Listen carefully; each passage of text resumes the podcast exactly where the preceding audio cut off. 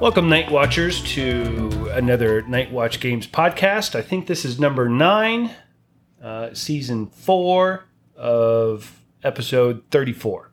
I made up all those numbers. Um, this is actually Pork and Brenda. We have a special guest here in the store, but before I introduce him, I want to give a background story of uh, why he is significant to us and actually probably significant to you. Five years ago, uh, Brenda and I were kicking around the idea of what Night Watch Games was going to be and started researching what it was to own a game store. And so we did what every smart person does and we turned to Google and to research the facts because that's where the facts are.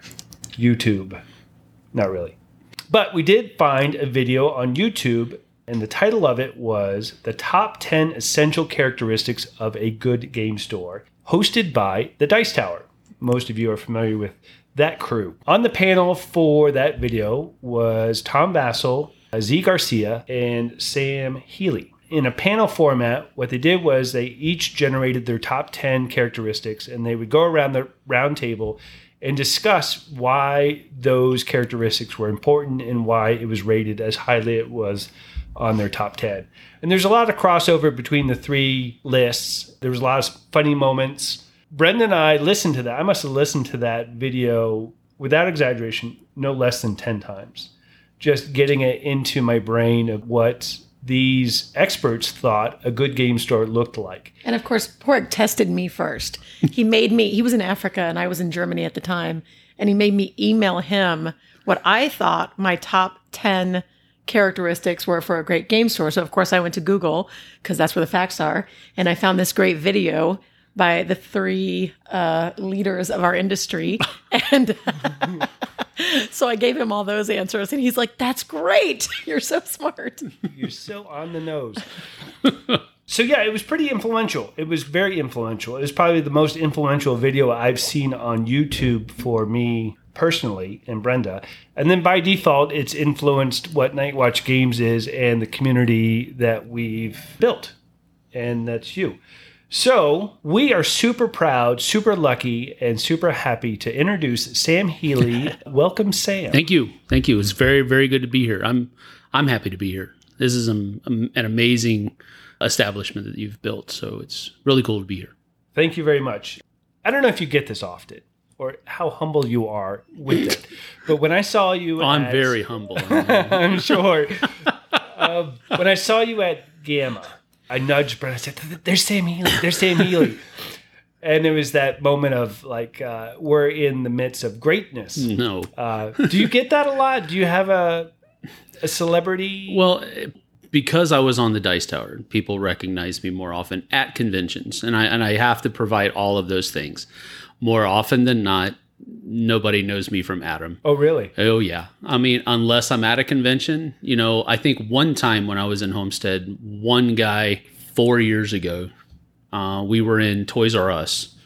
My son comes around the corner. He was looking at another aisle, and I was looking at a different aisle. He comes around the corner and he goes, "Dad, the people on the other aisle are saying Sam Healey's on the other aisle." And they're like whispering, and uh, that's the only time. That's the only time. Uh, it, it's it's always at conventions, which is fine and dandy Yeah. for me. I do not want. Limited exposure. Yes, yes, that's exactly what it, what I like. So, and again, I, it's not.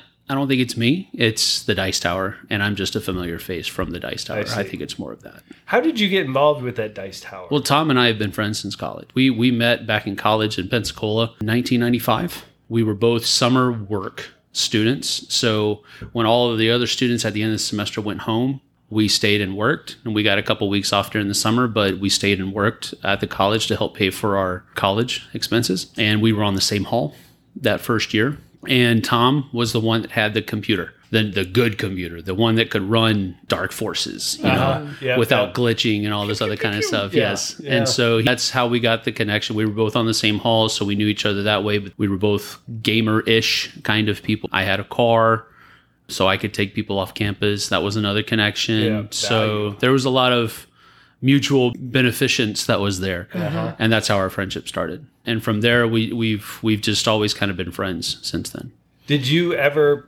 I think I know the answer here, but did you ever predict that that would be sort of that celebrity status that? Absolutely not. No. I mean, no. I mean, at back then we were just you know a couple of gamers playing you know BattleTech CCG and, and Star Wars CCG in our dorm rooms and and he was running some tournaments every once in a while. We had a couple of guys that went over the deep, went over the deep end with uh, constructing decks, and of course they got a whole bunch, a whole lot better than we did. But um, there was even some Pokemon in there. I never got into Pokemon, but there was also some Pokemon in there and and that type of stuff. But to think ahead to to think that that would turn into what the Dice Tower is now, and me being able to work for a company like Mythic, no. Amazing, isn't it? Yeah, it's amazing. It's I'd love to hear amazing. more about how that transition happened. Sure. Well, my relationship with Mythic Games goes back to Mythic Battles Pantheon,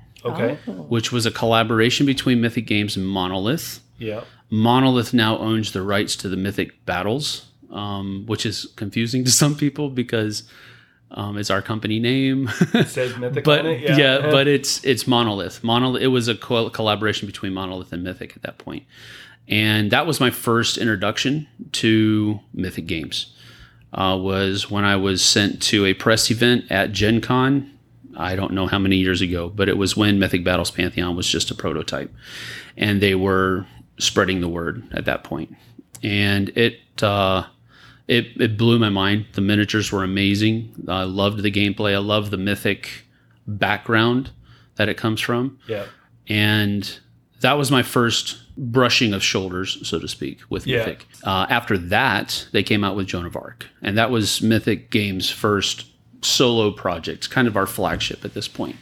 And that hit more of a stride with me than Mythic Battles did because I'm I'm I'm not smart, so I can't remember I can't remember dates and all this other kind of stuff, but I love the story that history tells. And so that's what I what really drew me in was the fact that this game that's going to have a whole bunch of legendary mythic creatures in it is actually based in history. I mean, solidly based in history. That was what really pulled me in. And then I played the game and I was like, this is amazing. This is so fun. It's such a great game.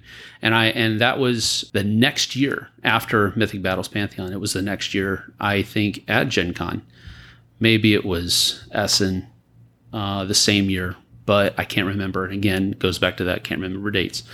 Um, but uh, that is what kind of pulled me in, and and ever since then, if I was at a convention that Mythic was at, I made it a point to stop by there, and I made it a point to tell people you need to go check out their stuff because it's really really cool. From there, I had a pretty good relationship with Leo because he was always at the conventions, so you know I, I was with them. I had a pretty good relationship with with uh, a lot of the guys that were there demoing their games because they were always there and I was always Yeah. playing with them. When I made the decision that I needed to step away from the Dice Tower because I had to move, I put it out there and when Mythic found out they almost cool. immediately started started talking with me about what can we do what do you want to do within a company that type of stuff how can how, what can we use you for you know that type of thing Yeah. Mythic was the one that really kind of stood out among all of the others because I already knew I liked their products. It's kind of like you can't sell vacuum cleaners if you don't believe in the product that you're selling. Agreed. And that's kind of what pushed me towards everybody else. I, I respect them as companies that I was talking to, and I respect their products because they're good products. But Mythic was the one that was like, I'm already on board, Yeah. you know? So So, what's your official title? What's on your business card here? I am called the U.S. Community Director Okay. for Mythic Games. And basically, what that entails is I do a lot of stuff like I'm doing right now with you guys. Awesome. Um, interact with with uh, uh, content creators, um, interact with customers. I just got through. We just got through with Gen Con online, and I was in charge of scheduling all the demos for it. So talking with people, make sure that they were savvy on, on the rules and the systems that were being used and that type of stuff. And that sounds a lot more highbrow than it really is. It's it's just you know talking to people Talking on Skype. people. Yeah, it's that's all it is. Yeah. And you're good at that. So so that's that's pretty much what I'm doing. Um, as soon as uh, more restrictions begin to lift, I'll be spending a lot more time traveling around and doing what I'm doing here with you guys, showing them products and and reaching out to the community that way. Does Mythic Games ever come down to PAX South here in San Antonio? You know what? I'm. This is my hometown, so Really? oh yeah, I was born and raised here, Yeah, Didn't know that. Absolutely. 12 years of my life were spent here. So you're always going to be a Texan. from Oh, now on. absolutely. Yeah, you can take Appreciates a good taco. you can take burritos are the best. Burritos, yeah. Burritos are the best. If I can get us here, absolutely, because it'll be it'll be a time for me to come home. So absolutely, we can look at it. What we really want to do is we want to we're gonna we're gonna meet the people that are tailored to our games. Mm-hmm. That's what we really want to go for, and we're hitting the big ones, of course, right now. Of course, you know, Gen Con. We had we always had plans to be there. We were at GAMA uh, for the retailers. We uh, were going to be at Origins. We were gonna we were going to be at UKGE. We were going to go back to PAX Unplugged this year. Essen, of course, is always there. But the more connection that we can have with people who are going to be interested in our games, the better. Mm-hmm. So as long as we can make it worth the company's while, yeah, we'll be there. One of the things that we do with Roxley is we host um, a dice throwing tournament the night before PAX South. Oh, really? And mm-hmm. so the community gets to meet the creators. They mm. have a tournament. You know, there's some signing of s- cardboard, and it's a pretty cool event. Mm. It's exposure for the creators. Gets hype for PAX South, and then of course the store benefits as well. If if you're interested in that with that kind Yeah. of mythic thing, we could coordinate. Uh, Absolutely. we also have an army. We call them endearingly the army of nerds.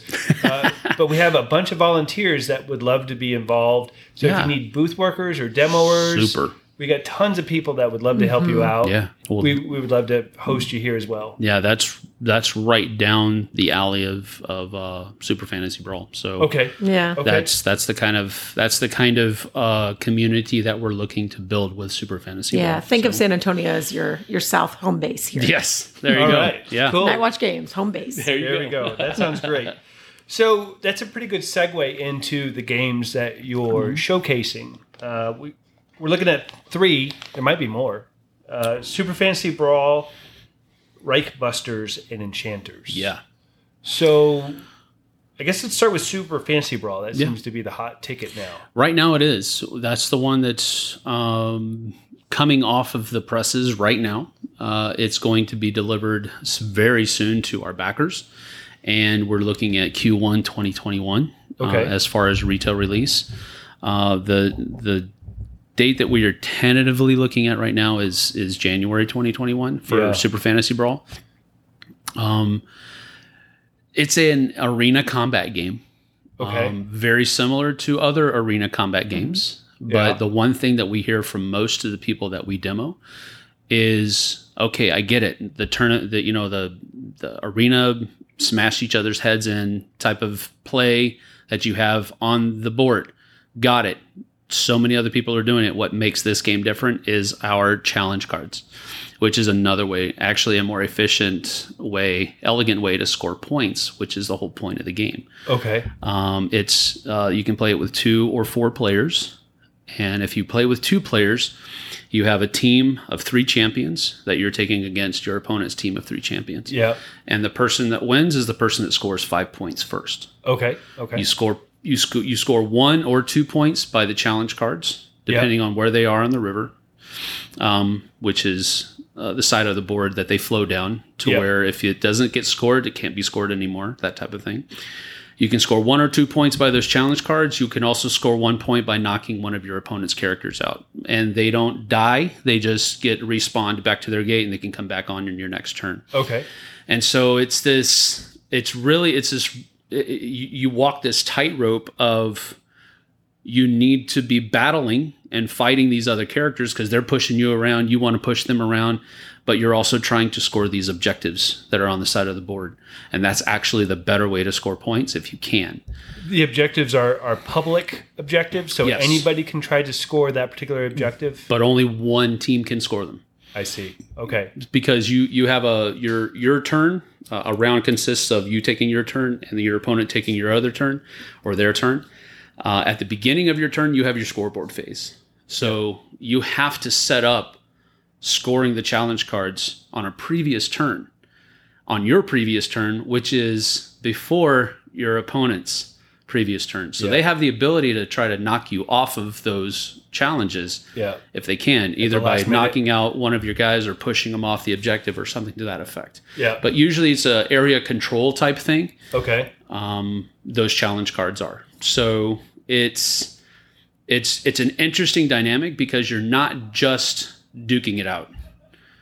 You're trying to strategically place your characters in such a way to score these different challenge cards, and doing so in such a way that it's hard for your opponent to knock you out of being able to score them. Okay. Yeah. So there's a lot of it. The the the way you play the game is super simple. I mean, it you could you could teach a kid, a young kid. Um, I can teach my my nine year old how to play easily. Okay. Um, it's on the level as far as how you play. It's on the level of maybe just slightly above something like Onitama, but it's it's very open, Uh, Okay. and I think a great number of ages will just really take to it. Do you find that it'll be a transitional kind of game, and not transitional where the gameplay is transitional, but you can convert non-gamers into gamers through this game? I I think so. I think it's a lot more. I think the closer the closest parallel to Super Fantasy Brawl that's out there right now is is uh, Warhammer Underworld Shadespire. It has a very similar feel to that Okay. because in in Shadespire you've got the gold cards that you have in your hand. They're not public uh, objective cards that you have them in your hand and you're trying to score them and so forth. But with Super Fantasy Brawl, all of those are public. The thing that makes it, I think, more palatable than Shadespire is first of all the the cartoon, uh, the cartoony nature of the artwork and the miniatures. Uh, you don't have to put them together. Not that that's a bad thing. I love putting miniatures together, uh, and I do enjoy painting them when it's something I'm doing because I want to do it, not because I have to do it. That's something else. Yep. Um, sure. yep. it's more of a ready to play game than a hobby game because you don't have to put the miniatures together. If you paint them, yes, of course they're going to look better, but you don't have to. The game's going to come with uh, bases that uh, you put on them for your team, so your your characters will look different than the other person's characters uh, because of those different colored bases. But the the miniatures are are big, so even somebody who is not very good at painting uh, will probably more easily take to it. Smaller miniatures are harder to paint, Yeah. um, in my opinion, at least. These are not small miniatures at all. You'll see them in just a, in a little Okay, while, but okay. um, they're they're pretty blocky, they're chunky, Yeah. and they're not going to get uh, busted. One of my one of my favorite convention memories is playing Blood Rage for the first time with Eric, and and he took these minutes. Whoa, look what I can do! And he threw it against the wall. They're so durable, and of course it didn't break. You can do that with this. You can do that with these. They're just they're really they're they're stocky. They're they're hard-ish plastic, but they're not Good table flipping weapons. absolutely. You can flip a table in that way. Absolutely. Okay. All right. After Absolutely. reading about the game, one of the things that I thought was interesting is that there are no factions in the game. Correct. Can you tell us more about that? Yeah, um, all of the champions can can be on the same team. Uh, doesn't matter where they come from or anything like that. They're summoned by the wizards to fight in these different uh, battles, Like Uh, fantasy s- football of the gods. Yeah, su- su- yeah, exactly. But there's no ball, right? there's no It's ball. No, there's just no ball. It's just it's just fighting and trying to uh, achieve the objectives that are on the board. yeah. In the retail box, we're going to have six core champions. And any combination that you want to, you can. Some combinations will be better because the characters are are built to synergize better with some than others. Yep. But that's part of the fun of figuring out how to play the game and so Yeah. forth. Um, but yeah, there is absolutely no factions. Uh, you choose your champion. You can ba- you can choose them based on how they look, um, Yeah. the colors that they're wearing, whatever. Yeah. Uh, it's whatever you want to do. So there's absolutely no. They come with a. They come with their own six card deck, and then your three champions make up in your 18 card uh, draw pile. And the fact that they they can't die, that they get knocked out, that's part of the lore, isn't it? Yes. Part of the story. There's three different orders of magic. There's destruction, manipulation, and um, yellow, yellow, yellow. Um, I can't remember. Creation, what I think. Creation. Yes, that's what Yeah. it is. It's it's a really cool thematic game, Yeah. but it's completely fiction. It's Okay. completely, but it's a really rich universe, even for such a simple game. Interesting. How involved are you in the creation process of the game?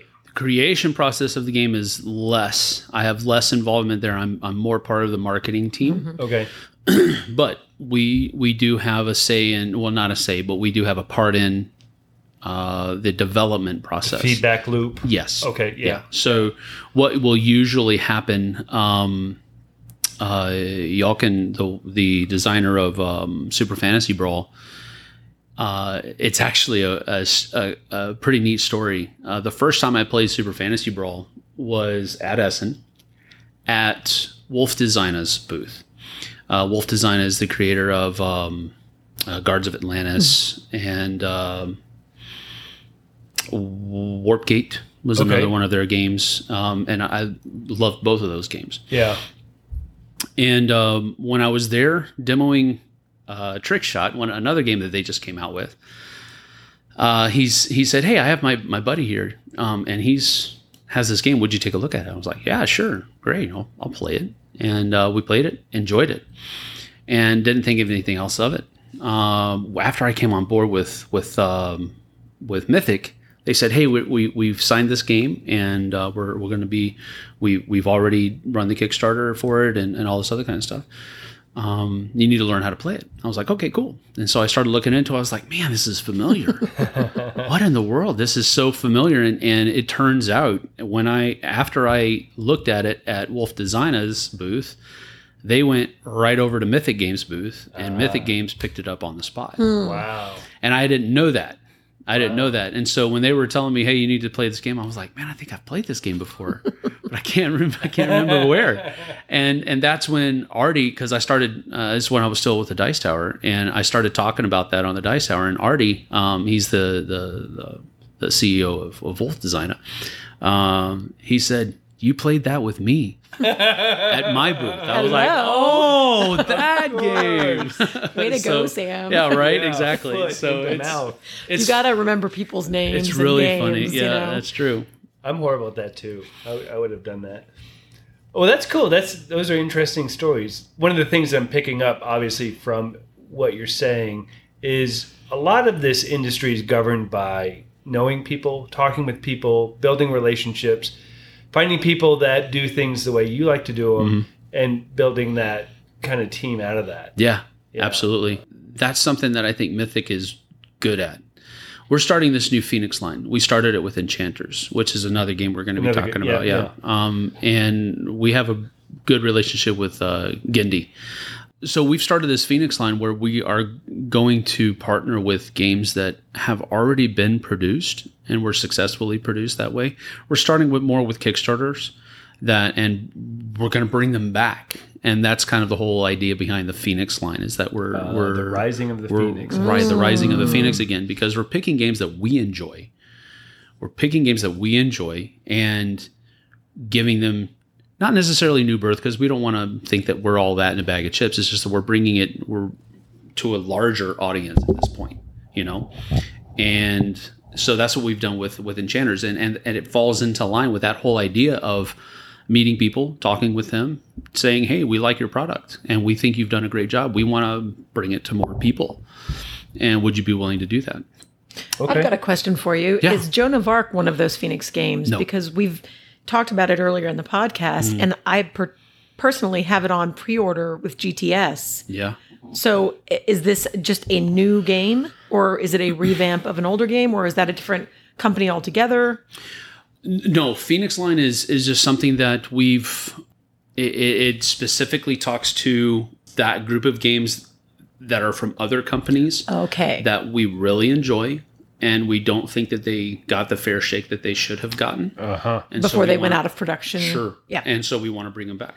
Very cool. I and like so that. that's what we're that's what we're doing with the Phoenix line. Joan of Arc was something else. We uh, that was like I said that was our flagship. That Mm-hmm. was the first one that we did on our own, and uh, we ran into a hiccup last year with the legal dispute with with uh, Pascal Bernard, but that has been resolved now, and so we're back on track, so to speak, with our 1.5 Kickstarter, and we're looking at getting all we're focusing on getting all of that done, and because it's it's been a while and we had to put the brakes on for a little bit, but now Yeah. those brakes are gone. Ah, blame it on the pandemic. Yeah, yeah, It we'll probably was the pandemic. yeah. So it's it's it's really good, but but yeah, Joan of Arc is n- is, is more was more of our flagship. It was not part of this uh, Phoenix line. game. Okay. that, that came up afterwards. Good to know. Well, we cannot wait to get our hands on that one. Yeah, it's very difficult to make a hundred percent unique system. You're, course. you're pulling from the ingredients of all other people's creations and doing the best ofs and trying to make a new conglomeration. How much creation leeway does somebody have to pull from a pre-existing game? Any guidelines that you see people follow when they make games that have similar mechanics? when I speak to designers, the f- if the first thing that comes out of their mouth is a sentence that says my game is like this game, this game, this game, and this game, and this game, or any combination of that, my first thought inside my head, it doesn't always come out of my mouth, but my first thought is, then why are you making the game? If your game gives me the same experience as this game and this game and this game, why shouldn't I just go play those games? So and and I'm not trying to be mean at that point. I'm just trying to get them to explain to me what makes their game different than game A, B, and C. Right. So at the core, I think of your question is if we're designing, why should we design new games? Yeah. Um, yeah. Exactly. And, and that's that's the crux.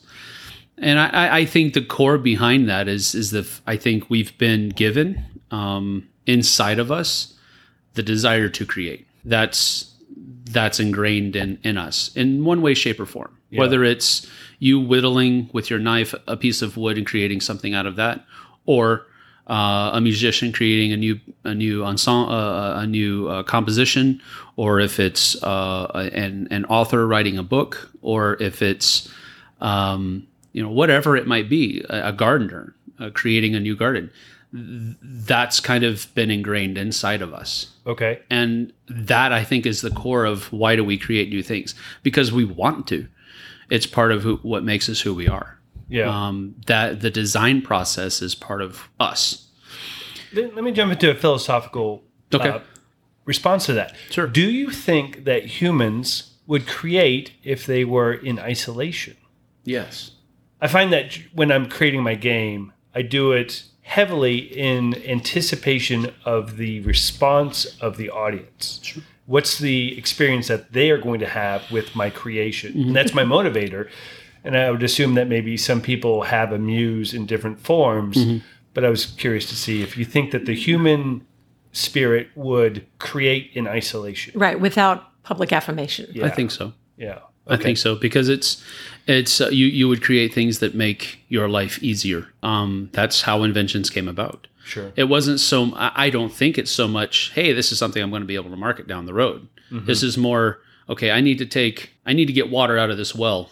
I'm tired of climbing mm-hmm. down there. How am I going to get the water in a bucket out of this well easier? I I need to do what I need to do Just the need. easier. Mm-hmm. So I'm going to figure out an easier way to do it.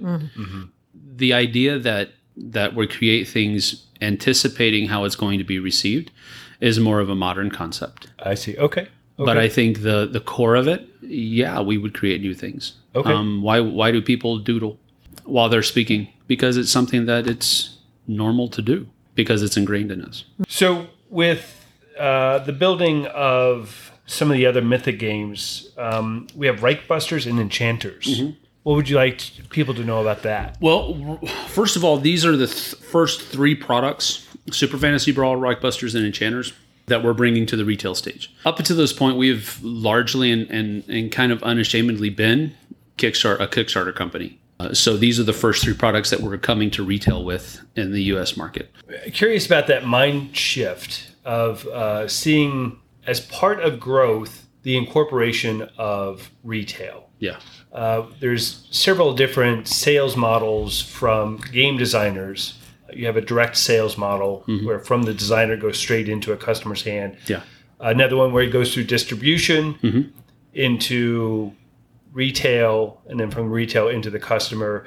And then you have the Kickstarter version, which is uh, even something different. Is, do you have any opinions about what the future is going to look like? Are those processes going to become one process, or is it going to stay separate channels of getting products into people's hands?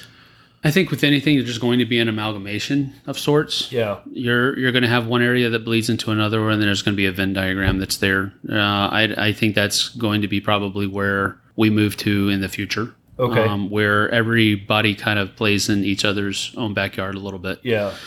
Right now, what we're trying to do, we have been exclusively a Kickstarter company.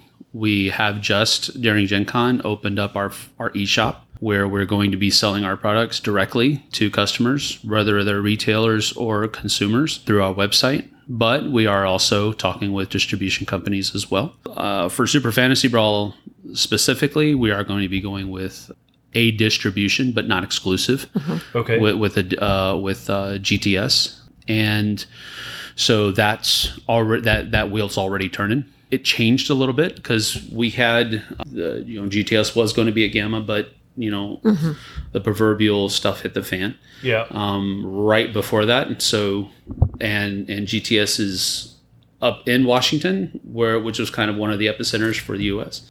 Um, they pulled out for the safety of their company Yeah. and and their workers, and so that was going to be a huge launch for us for Super Fantasy Brawl, but it just didn't turn out that way. Yeah. So we had to kind of step back a little bit, and we just had a conversation with Scott um, with GTS, and we've got that ironed out. Good. Yeah. So now we're going Q1 2021 with Super Fantasy Brawl and uh, Reichbusters and Enchanters. But again, there's they'll they'll have different launch dates. But uh, but Super Fantasy Brawl will probably be the first one Okay. uh, that gets launched. But but it's not exclusive distribution. You know, with a distributor, we're also going to be able to talk to individual stores and say, no, you can buy either through GTS or you can come to our eShop and you can purchase from us there as well.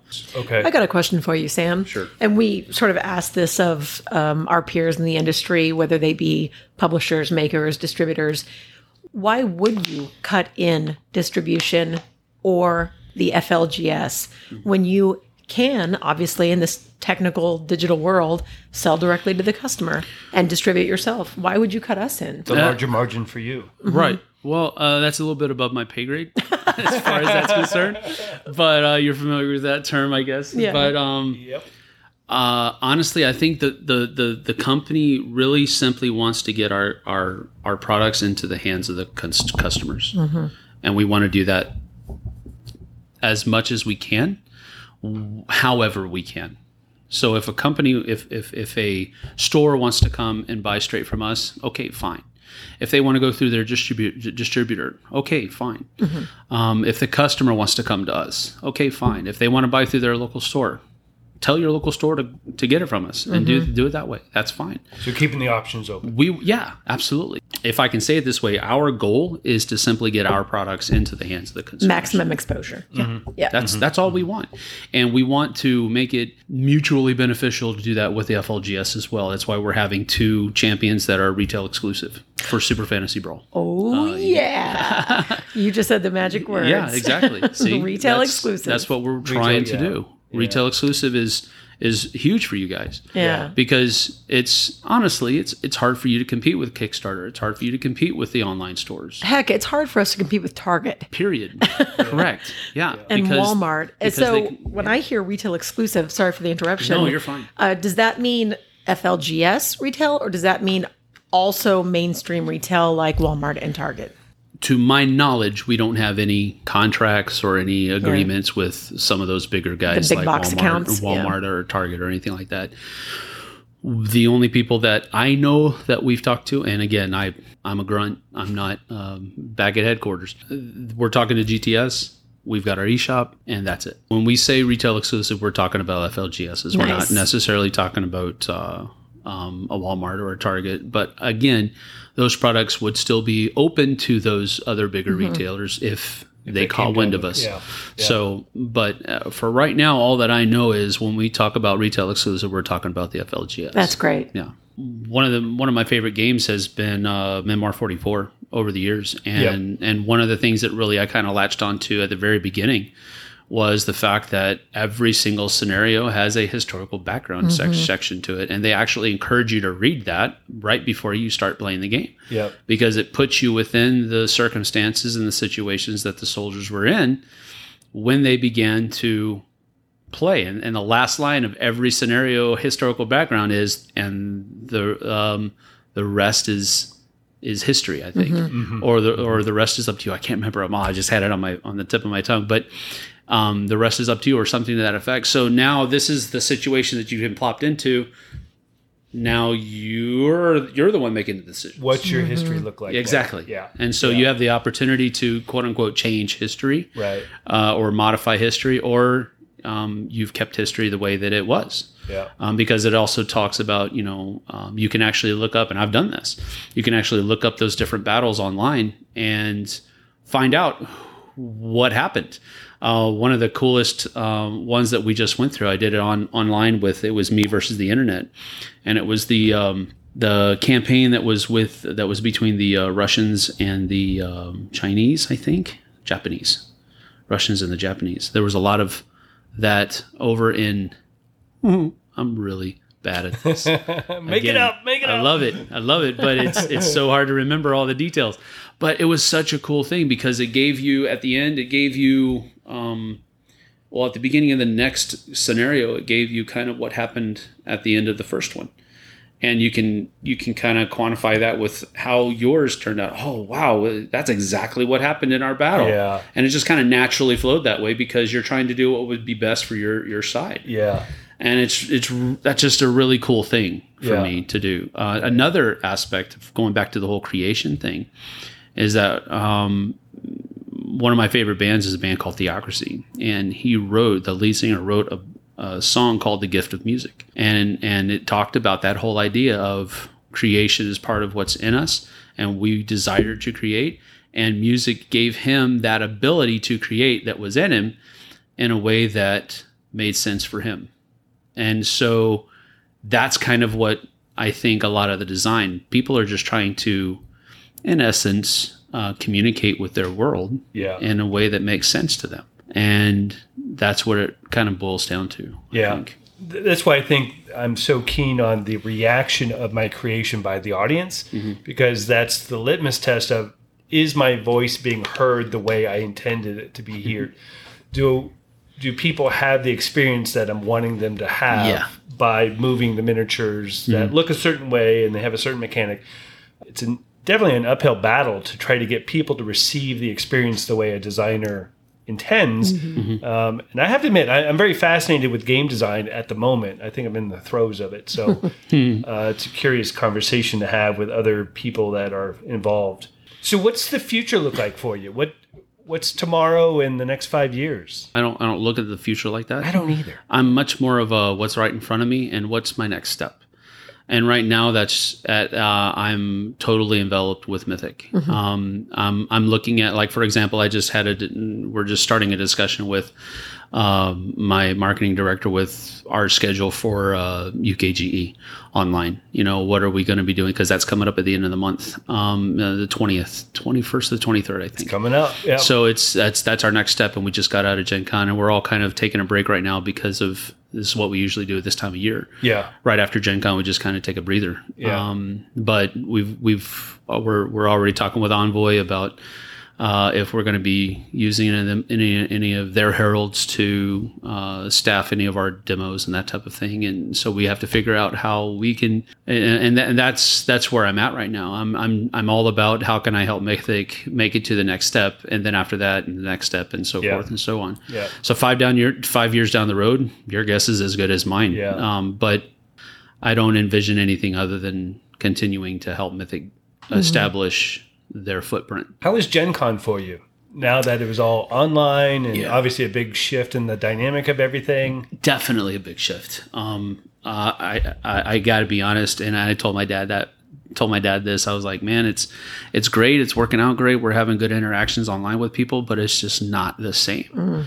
It is just not the same. It is, and and it's almost uh, almost if you think about too much of the negative, it's depressing. Yeah. almost Yeah. because you really want it to be you know shaking hands you really wanted to have that personal connection you wanted to see people's reactions as they were playing your games the online was i think the most i think it was a great shift it's definitely not ideal for us as a company but it was a great shift to be part of.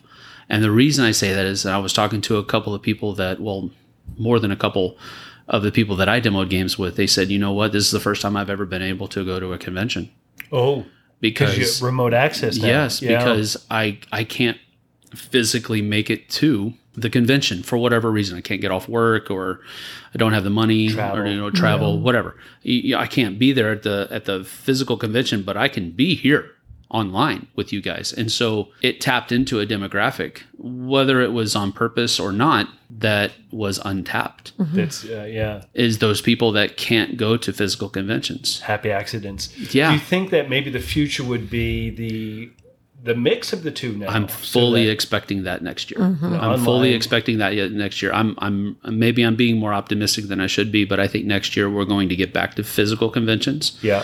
But I think we're also going to have online conventions as well. Suzanne started GenCant um, you know, a couple couple years ago Yeah. uh, for all those people that couldn't go to Gen Con. Yeah. Yeah. Yeah. And I think stuff like that is going to continue. It's got momentum then. Yeah, yeah. Um, because now it's a necessity. I think people are going to realize we're tapping into a demographic that has largely been ignored up until this point. And I think if it was as good of an experience as they were hoping it to be, they're going to realize that we can't ignore this demographic any longer. We need to do something online. It would probably be a horrible PR move to not pursue it from this point because now people have had a taste. Yeah. And if you say, well, there's no more online Yeah. con, there's going to be some riots. Yeah, it's, it's a, So- yeah, yeah, it's like it's like spitting or slapping somebody in the face. yeah. it will probably and unfortunately boil down to the almighty dollar is it's going to be a um, is this going to bring in revenue Sure, sure. i can't imagine that it has this well it, it cannot have the same overhead the overhead's much smaller. that a physical convention has it's going to boil down to manpower can we do both and if we can i can't see a downside to doing both because mm-hmm. you're literally tapping into both markets at that point Yeah. both groups of people people who can come and want to come Yeah. and people who want to come but can't and you if you can satisfy both of those i don't see how you could logically choose not to Ignore to it. Yeah. Yeah. So in a in an online convention, mm-hmm. I log in and I'm navigating to the different booths or the different sellers, mm-hmm. and I'm watching demos of their games. Is that correct? the way we ran it i don't know i can't speak for other companies Okay. but the way we ran it is that we ran close to 52 i think events Okay. over the course of the four days of gen con online So what type of event? G- Just name a couple of the events that were uh, not something I can experience in person that I can only experience online. we tried to make our demos as personable as possible where uh, we had a specific channel on our discord server that you would meet your game master in and then they would direct you over to either tabletopia or tabletop simulator Okay. on steam and those are the ways that we interacted with our with our attendees during gen con online on top of that what kind of was the the exhibit hall was called the Looking Glass with Gen Con Online, and you had to set up your promotional card with Gen Con Online, and you were we were able to set up five pictures. We could have a couple of different links. We also had a um, a way for us to stream things during the convention as well. On that promotional card, we could program whatever we wanted to that would show up if somebody clicked on our company's thing. And that was kind of like the exhibit hall experience where people are walking by, so to speak, and uh, being able to click those different things that are going on. So now that you've set that up, very easy to maintain. Yeah. Like you said, Super. not a lot of overhead. So will online conventions just sort of be a thing of 2020 because it's no longer going to need to have an occasion to do something like that? Sure. It'll just be a service that you offer all the time. It could be. Yeah, I could definitely see that happening. Um, we have uh, we're currently revamping our our website to be a little bit more modern, uh, to be a little bit because it's been static. It, it's you know it's been there, and we've posted articles to that and that, but it's it's largely been static. And so we're getting back to the point where we have to have a little bit better of a more modern, more user friendly interface for our website. And that's part of our eShop. That's kind of been the central point of revamping the rest of the website as well. So the online convention now just becomes a place where people can get exposed to a name and a company a game that mm-hmm. they had never heard of before. Sure. Because they didn't go out and use the keyword that caused your name and your game to come up in their search results. Yeah. Yeah, that could be. I think it's a more to look at it. involved interaction It is. versus, like, say, yesterday you would click on a company's website and you would see a lot of stagnant information about the company and you would glean as much information as you could from it. And good websites would make that as easy as possible. This convention format sounds like it's very interactive. It is. you literally have somebody on the other side that's talking with you and helping you navigate, answering questions, showing things, uh, maybe you know forwarding pictures to you that answer your questions better than a text would. So it's probably a lot more back and forth in this new Like form. 24 hour tech support to help you through the game. kind of like that. Yeah. Yeah. I Yeah. mean, there's there's a lot of that. I think with the proliferation of of Zoom Mm-hmm. and Discord also gives you the ability to give to do um, uh, videos and to stream what you're doing uh, through Discord as well. I think with people becoming more familiar with those platforms, Mm-hmm.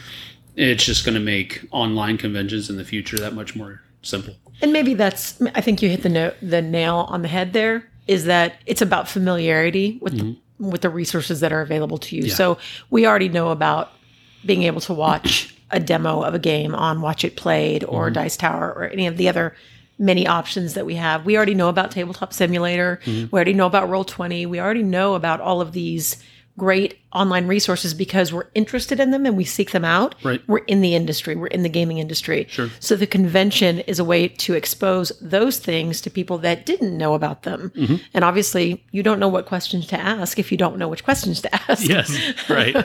Yeah. So I guess I'm trying to wrap my head around why an online convention, but uh, that was very helpful in answering that. So thanks. Yeah, no, it's it's um again, I think it's really the why boils down to you're you're reaching people that have up till now been unreachable mm-hmm. because they could not get themselves to a convention. Mm-hmm. But now people's eyes I think are being opened more the parameters that don't really exist in an online format. I have to admit that the pandemic and everything going on that is driving companies that make games to create tabletop simulator versions and do these interactive online demos, it scares the bejesus out of me as an FLGS owner mm. because more than anything, I want to stay relevant. Yeah. And I'm, I'm asking myself, how can I stay relevant mm-hmm. as a physical store if all of a sudden, you know, this online interactivity is the new liquid gold, is the new the new jam. Everybody wants to be able to have that personalized experience with the game makers. Where does that leave me? I don't have that pessimism to it. I think there's an intrinsic human. This is why we make a good team. Yeah, there's an intrinsic human need for uh, face-to-face interactions. The video game versus the analog tabletop board game, I think, illustrates that need that we have. And while there's a lot of um, Venn diagram where people will want to go from one to the other and back and forth, it doesn't minimize the essential experience that people have when they're talking to another human being face to face. It's essential. Uh, yeah. Like you said about the creation, I think it's just an intrinsic part of being a human person. So our need as game store owners and being able to give face to face advice or celebrate their purchase with them or do a demo face to face, I think that's not going to go away. right. You can have a drink at home or you can go to Cheers where everybody knows your name. Sure. Yeah. I don't know if you've ever seen uh, Bruce Almighty with um, um, Jim Carrey. Jim Carrey. Sure. And that scene where he he's trying to go to sleep but he can't because he's got all those voices in his head and he's kicking. Uh, he kicks the covers off and he's trying to go to sleep but he can't. So he's he's so he's just kicking and screaming and he's oh, finally he just gets up and he, he can't do it anymore. That was me almost every night after Gen Con online. After getting all the demos, I had a great time. Don't get me wrong. Had a great time meeting people. I was very happy to do so, but I wanted that physical interaction. I wanted to see their faces, and we just couldn't do that on an online. I mean, you you can, but everybody has to have the same abilities on their own end as far as bandwidth is concerned and all this other kind of stuff, processing speed and all that kind of thing. And and I don't know very much about all that, but I know it You have to have some congruency there Yeah. in order to have a good experience. Otherwise, it just becomes a headache. Yeah. In a physical setting, you don't need any of that technology. You're just enjoying each other's presence. So I don't. Uh, with, with with us with Super Fantasy Brawl, we're setting up online tournaments uh, through Discord. We're going to be doing that, but that's not the end game. The end game is to have that uh, that that uh, organized play system that is taking place in places like what you guys have. That's that's the end game Yeah. to get people together in a physical place. That's the end game. What we're doing right now, at least for me personally, is not is not the is not the the the, the final countdown. Mm-hmm. This is this is what we have to do now in order to continue interacting with people that we would normally be interacting with in person. Mm-hmm. Because, like you said earlier, that's what people ultimately want. This is just the necessary rung in the ladder right now. Mm-hmm. Yeah.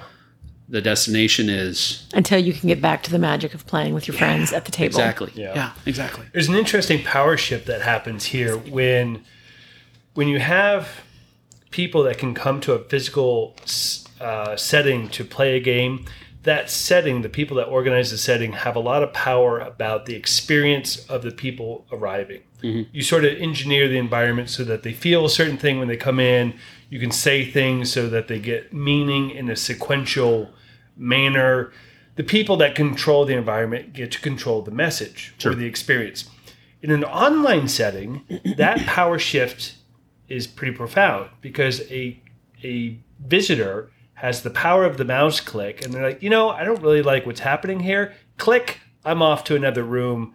And they get to empower themselves to expose themselves to information in the sequence they want. Sure.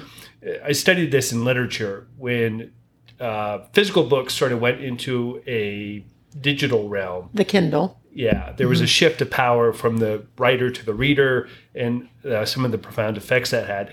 I'm finding some parallels with games now, in that when you have an online convention or an online demo, is the power really now resides with the viewer because they can click, they can fast forward, they can rewind, watch something again. So we're victims to the short attention span.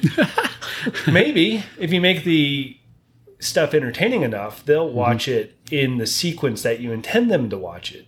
But they always have the power to say, I'm going to skip 10 feet ahead Yep. and I'm going to skip this piece about Sam Healey's past and I'm going to get straight into uh, Super Fantasy Brawl. Right. That's a different message Yeah. than the one that we're delivering sequentially. Sure. Um, that's my academic nerddom coming out. Cork's constantly trying to get me to watch videos or listen Yeah. to podcasts. Uh-huh. And if there is a speech pattern that the person has, I can't listen to it. That's because Yeah. that's all I'll hear. That Yeah. is the only thing I'll hear. Or if it's an accent that I'm having trouble understanding, Sure. I'm like, nope, can't watch that. Sorry. Understood. Understood. Well, if they're in a physical presence, you can probably endure better because there's Yeah. other elements that Yes. you're interacting with. But if it's just digital, those things become Context helps. Yes, Yeah. of course. yeah, yeah. Well, I did want to. I did want to touch on. Uh, we've talked about Super Fantasy Brawl, and we mentioned the other two. I wanted to come back and Oh yeah, yeah. Please yeah. do. talk to those Sure, two yeah. uh, Mhm. just to just to give a little bit of basic information because um, they're both things that are going to be available in retail. Um, Q1 220, but Reichbusters and Enchanters are both they're both of them are different beasts, so to speak, than Super Fantasy Brawl. That's one of the cool things that I like about this lineup is that it has all three of the games have different niches, so to variety. speak. Um, Reichbusters has that more of a dungeon crawly feel to it, but it also has a really cool World War II theme uh, wrapped around it, where almost like the Dirty Dozen, where you're you've got your group of of uh, elite soldiers being sent in to thwart the the the, the bad guys Yeah, and, and all of the supernatural stuff that they're doing they shouldn't be doing. yeah. Um, and so that's what it, uh, Reichbusters has, but Enchanters has a little bit of the same kind of fantastical feel that that Super Fantasy Brawl has, but it's it's much more of a mechanical game than it is like I, I Super Fantasy Brawl is more of the Merithrashy, let's roll some dice, but yeah, we have this brainy challenge deck over here that we have to uh, suffice as well. Uh, Enchanters is much more of a mechanically driven uh, but it's still really it has little uh, flavor texts on all of the different cards, and they're hilarious. They're hilarious. I mean, they just make sense. And every time you you, you put a new enchantment or, or a new uh, item into play, that that little flavor text changes just a little bit. Okay. It's just one of the little catches. Yeah. Um, that I know Leo. He he's always like, what what does mine say now? You know that type of thing. so uh, there's that to it, but it's also very it's a very it's much more of a cranial experience than Okay. Super Fantasy Brawl is. But um, uh, Reichbusters is is up to four four players. It also has you know um, miniatures in it. Of course, that's kind of our bread and butter. Uh, we we create uh, great miniatures for our games uh, through the Dust Studios, Uh, so it's really uh, really top notch work there. But um, it's more of a dungeon crawly f- type of game. A lot of dice rolling, a lot of uh, variable player powers because each of the different heroes are very different as Yeah. far as what they can do and what their expertise is. Um, and it has that very cinematic experience of of the elite soldiers coming in and just Is this a board game or is there a lot of terrain involved? Nope, nope. Um, we do have 3D doors. Um, Okay. That we've we've created uh, along with the game, but it is it is a modular scenario driven game that uh, is definitely played on the board. It's not a tabletop game. It's it's it is a board game, but it's modular, I see. uh, in that you have different rooms that you set up in different configurations depending on the scenario. okay. Has Um, it been shown at a convention yet? Uh, yeah, we've been demoing it at conventions. We actually had it.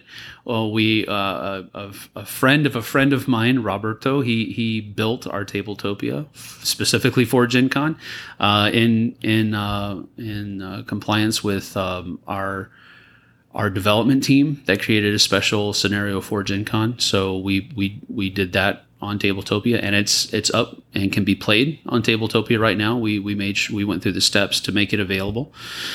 So um, we're going to be updating the the rule book as soon as we get all that done um, on the Tabletopia, but it's there and it can be played um, by anybody anytime. Uh, so that's there.